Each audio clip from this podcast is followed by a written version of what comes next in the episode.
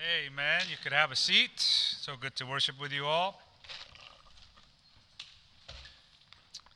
I want you to um, say hi to someone next to you, but before you do that, um, hopefully, um, well, whoever you're sitting next to, maybe one or two people, you're going to share what when your birthday is, and you don't have to share the year if you don't want to. And if you want to lie about it, hey, feel free. Go knock yourself out, all right? Uh, but uh, turn to someone next to you. Tell them when your birthday is, all right? Go ahead and do that.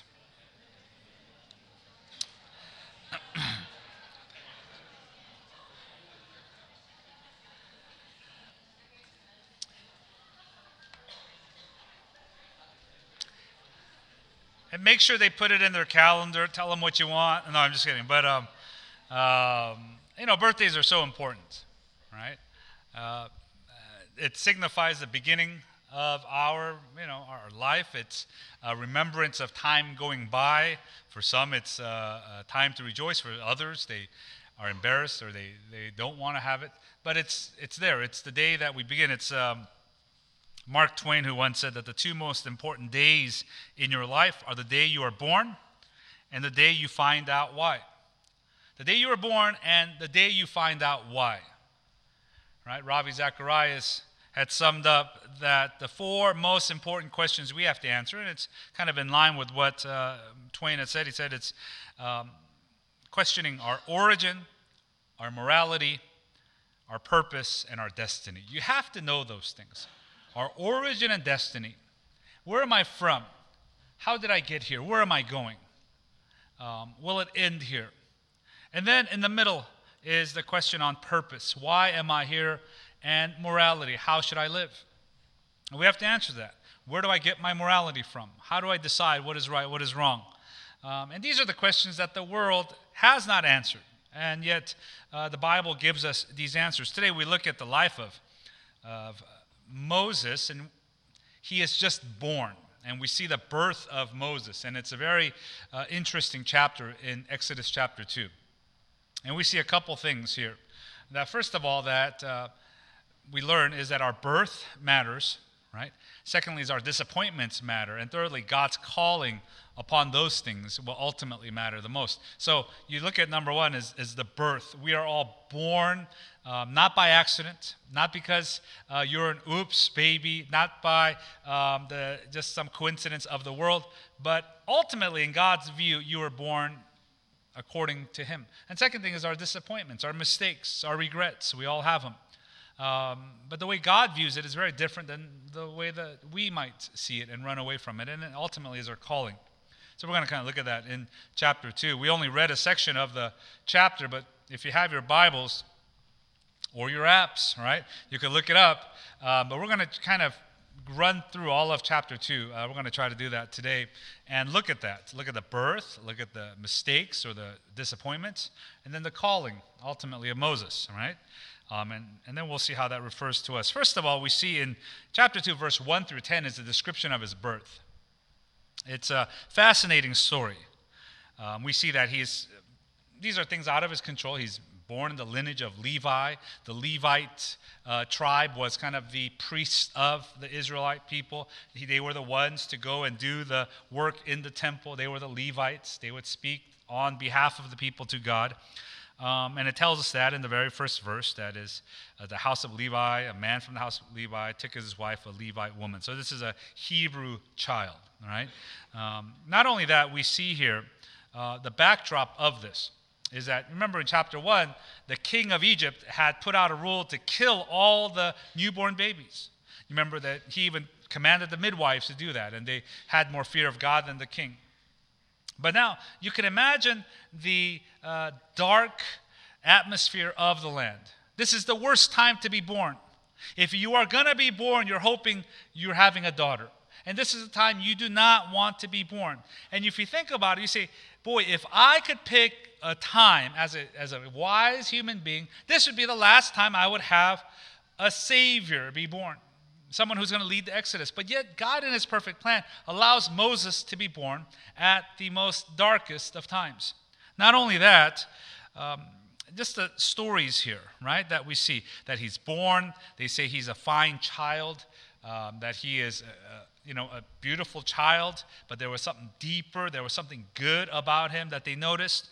And we see in verse 3 when she could hide him no longer, she took uh, for him a basket made of bulrushes and daubed it with bitumen and pitch. She put the child in it and placed it among the reeds by the river bank. Um, what she now uh, does, the mother of Moses does, is she puts him in, and the scholars will all tell you, uh, when you go to the commentaries, they tell you that it's basically all the ingredients of the ark. It was a little ark that Noah basically built. And uh, the same pitch is used to put it together. And so he finds salvation in the ark like Noah did. And so there's a lot of story, uh, parallels there that we could uh, dig into deeper. Um, he's born in this way. Um, he's born. Now, when he is born, he gets sent down the river on this little ark, right? And he's going downstream. And uh, it's interesting, he has an older sister. In verse 4, it tells us that Moses' sister is now sent by the mom. Go see what happens. Go look after your baby. Let's go see who picks him up. Let's see if he survives. Because they're trying to save him because he's going to get killed. And so, as he is going down, someone, somehow by God's perfect design, by his perfect planning, the person that ends up intercepting this baby is the daughter of Pharaoh. Pharaoh's own daughter is now bathing in downstream and she sees this baby. She eh, immediately is attached to the baby and says, Oh, you know, this is going to be mine. He's going to be mine. I'm going to adopt this child. Now, let's think about that for a moment. This is God's ultimate plan, this is God's perfect design. Out of all the people that the, could have picked him up, it was it wasn't an animal, wasn't a gator, it wasn't a wild, you know, uh, someone that would have a soldier. It was the daughter of Pharaoh. Now you think about Pharaoh who had put out an edict of let's kill all the male babies. Who would he listen to? Now, um, all our sisters here, you know, you probably, a lot of you had a special connection with your dad. You kind of know, like, you go to your mom, and mom might be like, no, you can't do that. No, you know, no piercings till you're 21. You know, like, no, no, no, you know, no boyfriend till you're 30. You know, like, and, and, and then you go to dad, dad, can I please? And you know, like, I have two daughters, I know. And there's a soft spot for daughters. And, and, you know, Dad, can I please, can I please have a tank? Oh, okay, yeah, yeah, you deserve it. You know, let's go get one. Whatever you want. Um, but no boyfriend till you're 30, right? And so, uh, but that's the picture here. God, in His perfect plan, out of all the people, it wasn't a general, it wasn't the second man in charge, it wasn't a soldier, it wasn't a wild animal. It was the daughter of Pharaoh, the only, maybe the only one that he would listen to. Somehow intercepts him. Now, uh, takes him. And this is the part that we know that God is in the birth of Moses is um, takes him, and then the older sister just happens to be there and says, "Oh, do you need help nursing this child? Do you need some help around you?" And obviously, the Pharaoh's daughter has all the resources. She goes, "I need someone to nurse this child." Because I know a woman, I know a Hebrew woman over there. My mom, she could nurse this child, and she takes her back, takes him back to the mom to care for the child. Can you imagine now? She is going to get paid to take care of her own child. Moms, moms, wouldn't that be fantastic? Like, shouldn't someone pay you to do this? She's going to get paid to take her own child, to nurse her own child, and care for him till maybe he was age three or four. You can imagine them back at home. They have Moses. They're praying, God, save this child. They let him go. God, we don't know what will happen. And somehow, all of a sudden, he is brought back, and the daughter of Pharaoh says, Please, I'll adopt him, please, but let me pay you. Can you take care of him for the first three, four years? Because you want me to take care of my, you know, can you imagine in their head? You want me to take care of him, and you're going to pay me, and you're going to adopt him, and he's going to have the best of everything? It's like, and we've all maybe had moments like that where we think the coincidences and all the things that have happened were just like, God's hand is in this. You know, as a Christian, as we believe that God is sovereign, one thing that we understand is there is no whoops in his vocabulary, or there are no coincidence, or there is not someone who just happened to be lucky. It's all under God's plan. And we see this here with Moses that his birth matters. And God was going to determine what's going to happen, and even the king can't deter that. Um, we often come, uh, and sometimes it's unfortunate because we take ourselves um, sometimes too lightly, in a way, the worth of ourselves. You know, we see this in Jeremiah when he's called by God. You know, they say, God, you know, I'm not worthy. I'm not good enough. Um, who am I to do this? And God reminds Jeremiah, You were called. You were made for me. You know, in Jeremiah chapter 1, it says this that the word of God came to me saying, Before I formed you in the womb, I knew you. And before you were born, I consecrated you. I appointed you as a prophet to the nations. Then I said, Oh, Lord God, behold, I do not know how to speak, for I am only a youth. But the Lord said to me, Do not say I am only a youth, for to all to whom I send you, you shall go, and whatever I command, you shall speak. So, but what God tells Jeremiah is, Before I formed you in the womb, I knew you. Before you were born, I consecrated you, I appointed you. I knew you, I consecrated you, I appointed you. We see here that God had a plan for the birth of Jeremiah. And the life of Jeremiah. And some of us think, well, I happen to be born. Maybe you were born in LA. Maybe you were born outside the state, outside the country. And you think, boy, just by mere coincidence, it just happened this way. We immigrated, or you know, we moved here, and uh, we ended up finding a church. Or my, I was born into this family where my grandfather father was a, you know, a Christian. And but somehow, in God's perfect plan, He has brought you here to this moment, and He has instilled His faith in you and you are here. You know, so it tells us in Jeremiah, it tells us in the Psalms, uh, it tells us in, in, in, Paul's writings in Ephesians 2.10 that we are God's workmanship created in Christ Jesus for good works. And so the idea is that we're all, the day we're made is all created by God. How we're made is made by God. So God doesn't simply allow a bunch of things to happen on its own in a random fashion. Somehow, in its perfect way, you're born. So we look at Moses, we say, well, this isn't the ideal birth. Uh, this isn't how you should have the birth of the Savior of this country, of these people, be born. He shouldn't be born during this era. This is the wrong time. He shouldn't be born in this way. It's the wrong, uh, you know, wrong place. But he is. And we understand, we have to know that our birth matters. When, when God formed us, it wasn't just the will of a man or a woman, it's the will of God. That we all have a birthday and we go back to it. The second thing we see is our disappointments matter.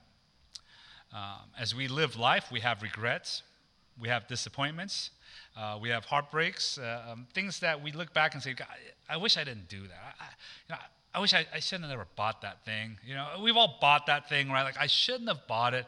That was so dumb. It was like, ah, you know, just a waste of time. I shouldn't have opened that credit card. That was, ah, why did I do that? Um, you know, I shouldn't have taken that. I shouldn't have taken that extra, you know, degree. Was a waste of my, you know, and we all have that. What Moses goes through are the disappointments that are far worse. It brings him shame, isolation. Um, this is what happens. These are his disappointments, and I want to highlight some from verse 11 through 15 for us. First of all, um, he sees an Egyptian. Remember, the Egyptians were treating their, the Hebrews like slaves, and they're being harsh towards them. And it tells us in verse 11 and 12 that um, one was being harsh towards him, and he ends up fighting and beating up and killing the Egyptian and he hides them in the sand. He hides them, he hides the evidence. And you could say, well, he was doing the right thing. He was sticking up for the bully, uh, to the bully, he was sticking up for the victim. But not only that, he sees two Hebrews fighting each other. And what happens? He ends up to go and break that up in verse 12 and 13. And they turn on him and they say, Who are you? Are you going to kill us too? Who do you think you are? And so, right there, goes to the core of who he is. He thought he was doing what was right. It backfires. He now goes to uh, bring peace, and now the shame is brought upon him. He thought it was hidden, and it is exposed, and people know who he is and what he's done. It's interesting because later on, this is kind of his personality. Right? Later on, um, when he goes to Midian, uh, the land of the Midianites, and they're at the, to get, get water, there's seven sisters trying to get water, and all these shepherds, these kind of rough guys come in, and they're harassing the women, and he fights and sticks up for them. So he's the type of guy. He's the personality of, and I was thinking about this, you know, in the movie uh, American Sniper, right? You, you, I'm sure a lot of you seen that. Yeah, for a lot of guys, it was like the guy movie, right? Um, uh, Wayne Kyle, he has that famous line. He categorizes all people, right? in three parts, right? One is the, um, what is it, the sheep. Most people are the sheep, and then they're the wolves. But what was he? The what? Who remembers? Sheepdog, right? You can watch it. Like that, he was the sheepdog. And uh, if you watched it and you're kind of like the macho guy, you're like, that's me. You know, I'm the sheepdog. That's me. That's story. You know, hey, we say, yep, I'm not. I'm not the sheep. Um, you know, I'm not the. And so I think that's his personality. He's the type of guy that would stop to intervene. He's the type of guy that would go to help someone. And that's who he was, but it all backfired. And it, so this is what happens. He gets rejected by his own people. He gets, he, he's isolated from his family because Pharaoh is out to kill him now because he killed an Egyptian. And so he's in an unfamiliar land. And he goes far away and he goes and he becomes a shepherd. He marries one of the seven girls that he helped and he lives there. And then we could look at that and say, boy, what a failure. What a uh, regretful life. What a life filled with what ifs. Man, if I wouldn't have done that, I could have done something else. I could have done so much more. But it is at that point that God intervenes in his life. It is at that point that God steps in. You know, uh, Acts 7:27 tells us it was he was out there till age 40, and it's at age 40 where in the next chapter he, you know, encounters God in the burning bush. It's at age 40 that God encounters him. So all the way till then, you're thinking, boy, you know, I'll just kind of settle out here. I'm in the country. Uh, it's peaceful. But he was outside of God's will, and he was outside of what God wanted him to do until God calls him in this way. And some of us, we are out there.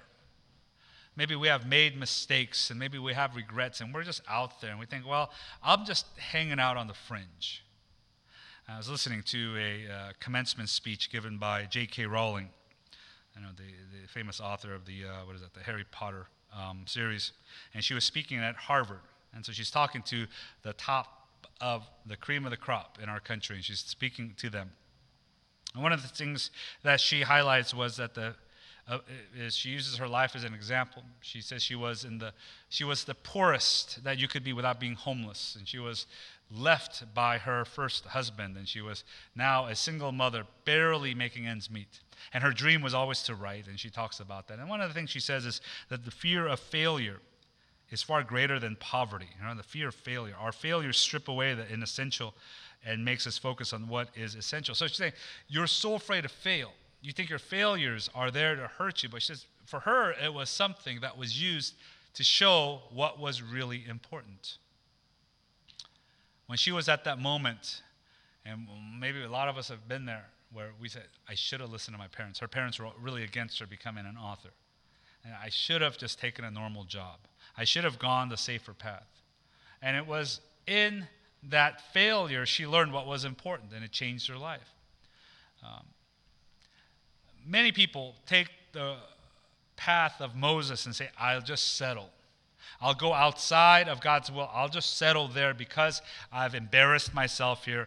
Uh, maybe we didn't kill someone, or maybe we're not having someone after our lives. So maybe there has been some hardships, and we, we go away in isolation. I'm outside of what God wants me to do, but it's okay. I'll just settle there. Well, God intervenes. And we have to know that when He intervenes, um, he has something for us. You know, C.S. Lewis who says that failures are finger posts on the road to achievement. Right? Failures are finger posts on the road to achievement. Uh, this is the part of the redemption story. This is what makes the gospel the most appealing story in the world. The story of the gospel. Failures, broken, sinners, unacceptable to God that are redeemed this is why the stories of Jesus in the Gospels are so beautiful, where he keeps encountering failures, people on the fringe of society, and he now redeems them and he calls them back. And it is here where God intervenes. It's interesting, right? In verse 23 of Exodus 2, it says, During those many days the king of Egypt died. The people of Israel groaned because of their slavery and cried out loud. And this is a summary of what's been going on in the last uh, 40 years. Their cry for rescue from slavery came up to God, and God heard their groaning. God remembered his covenant with Abraham, with Isaac, with Jacob. God saw the people of Israel, and God knew them. This is the first time from chapter 1 of Exodus all the way to chapter 2, verse 23, that God is now visibly on the scene. He intervenes for the first time. All the way up to this, God's not mentioned. And the commentators have often say, well, oh, how come God is not mentioned? Where is God in this? God was not visible. God seemed invisible to Moses, who wrote this. But it is at this point God steps in and the calling comes to come and live in this way for him. We have to understand, um, and as we see here, I, I don't know when God had stepped into your life, but maybe you are on the fringe and you're on the outside, and your mistakes have haunted you and your birth seemed insignificant. And God comes in and says, No, you were born for me. Um, I made you to be this kind of man, and I have these kind of plans to mold and make you to be this kind of woman. And then you being outside, all of your mistakes, I will redeem those things. And you look at Moses, he spent 40 years out in the wilderness. Um, the first 40, you know, all his adult life, basically. And he learns the lay of the land. He learns how to shepherd sheep. And if you've been in the church and you've heard stories about what sheep are, sheep are very difficult to lead. They're uh, helpless and they're dumb. And the Bible keeps calling you and I sheep, you know, like we're the, we're the sheep of his pasture. Um, it's not a compliment. It's actually a real put down saying, you know, you're very frustrating, you're helpless. Just be quiet and listen, right? Don't think you know where you're going. And so when, next time you go to Psalm 23, it's a different approach. Like, yeah, God, I am so dumb and helpless without you. It's not a gentle sheep pet. No, it's not like that, okay? Um, it's nothing cute about that. But during those times, he is now trained, and it is in his mistake, in something about him where he said he wants to be that sheepdog. He wants to go and save people. And God had put that in him, and it's 40 years. When he's 40 years old, God will call him back. And he ends up going back. Now, this is this is a God moment, isn't it? To go back to where they want to kill you, to go back where everyone knows all of your shame. Right? To go back where everyone knows everything bad about you. Most of us, we know people like that. Most of us, eh, eh, we make a mistake, we just go and hide. Uh, you know, we'll move cities, we'll move churches, we just want to get away. I don't want people to know.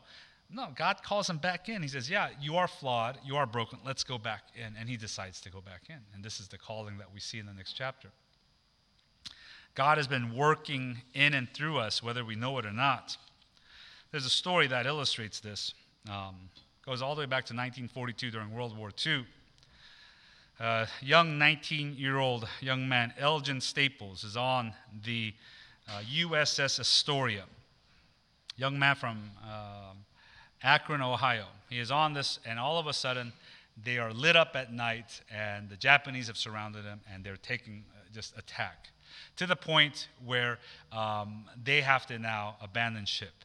He has shrapnel on his legs. He could barely swim, but he, he jumps into the water. And as he's in the water, he one of the things that he had was this little life belt, life uh, kind of a vest, but it wasn't. It was a belt that was supposed to keep you afloat. And this is very visible because he can't tread water and he is in the deep water for over four hours. Um, and it is that simple little belt that is keeping him afloat. And as he is staying afloat, he notices and he's clinging onto this belt. This belt is saving his life. Uh, four hours later, the USS Bagley comes and rescues these young men.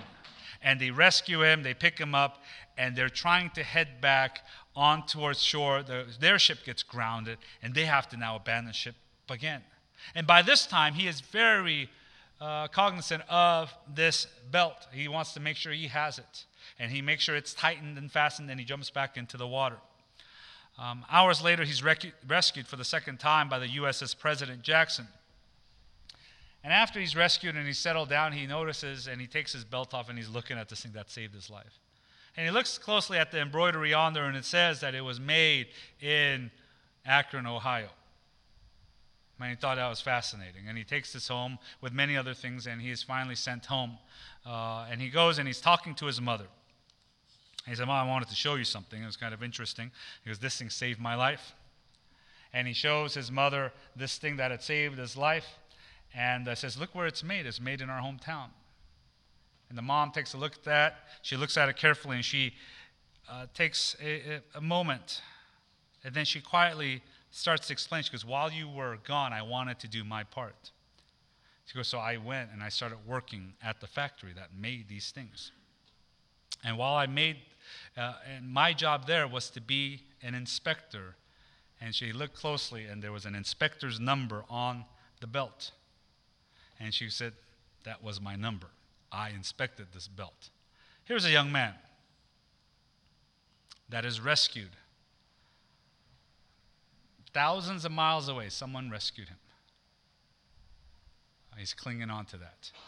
Um, didn't know it while he was in the water, didn't know it till later he found out. And that's really the story of our Heavenly Father who has rescued us from eternity past, He decided when you're going to be born. He decided how you're going to live, what experiences and hardships you will endure and go through. And He says, I'm still going to use you. And I want to send you back into where it's difficult. And I'm going to save you for this purpose. There is no simple application to this other than it gives us, doesn't it give us courage? That doesn't give us meaning? Doesn't it give us a purpose? That every day I get up and if you are uh, a married person, you say, I'm going to be the, the godliest man, the godliest woman possible. And if I go to work tomorrow and you're going back into an office, I'm going to be the best person at my office possible because God has this plan in my life. And if you have an opportunity to go do something for the Lord that requires courage, doesn't this give you courage? He calls us back. And I want to challenge us to know that our birth matters. Uh, our disappointments matter because God will use and God will redeem all we are for His greater work. He has that belt on us before the creation of the world, and we're saved through Christ in that way. Now, let's pray together. Lord, thank you that you care for us, that you carefully made us and God, we want to um, live courageously for you. So would you help us to do that? Uh, Lord, all of us are here not by accident, not by the will of our man or woman, but Lord, it is by your will. And all of us have faced our hardships and our shortcomings. And God, it's not the end. So you call us back, you forgive us, you redeem us, you you energize us, and you send us back in. So, God, this is where we stand here.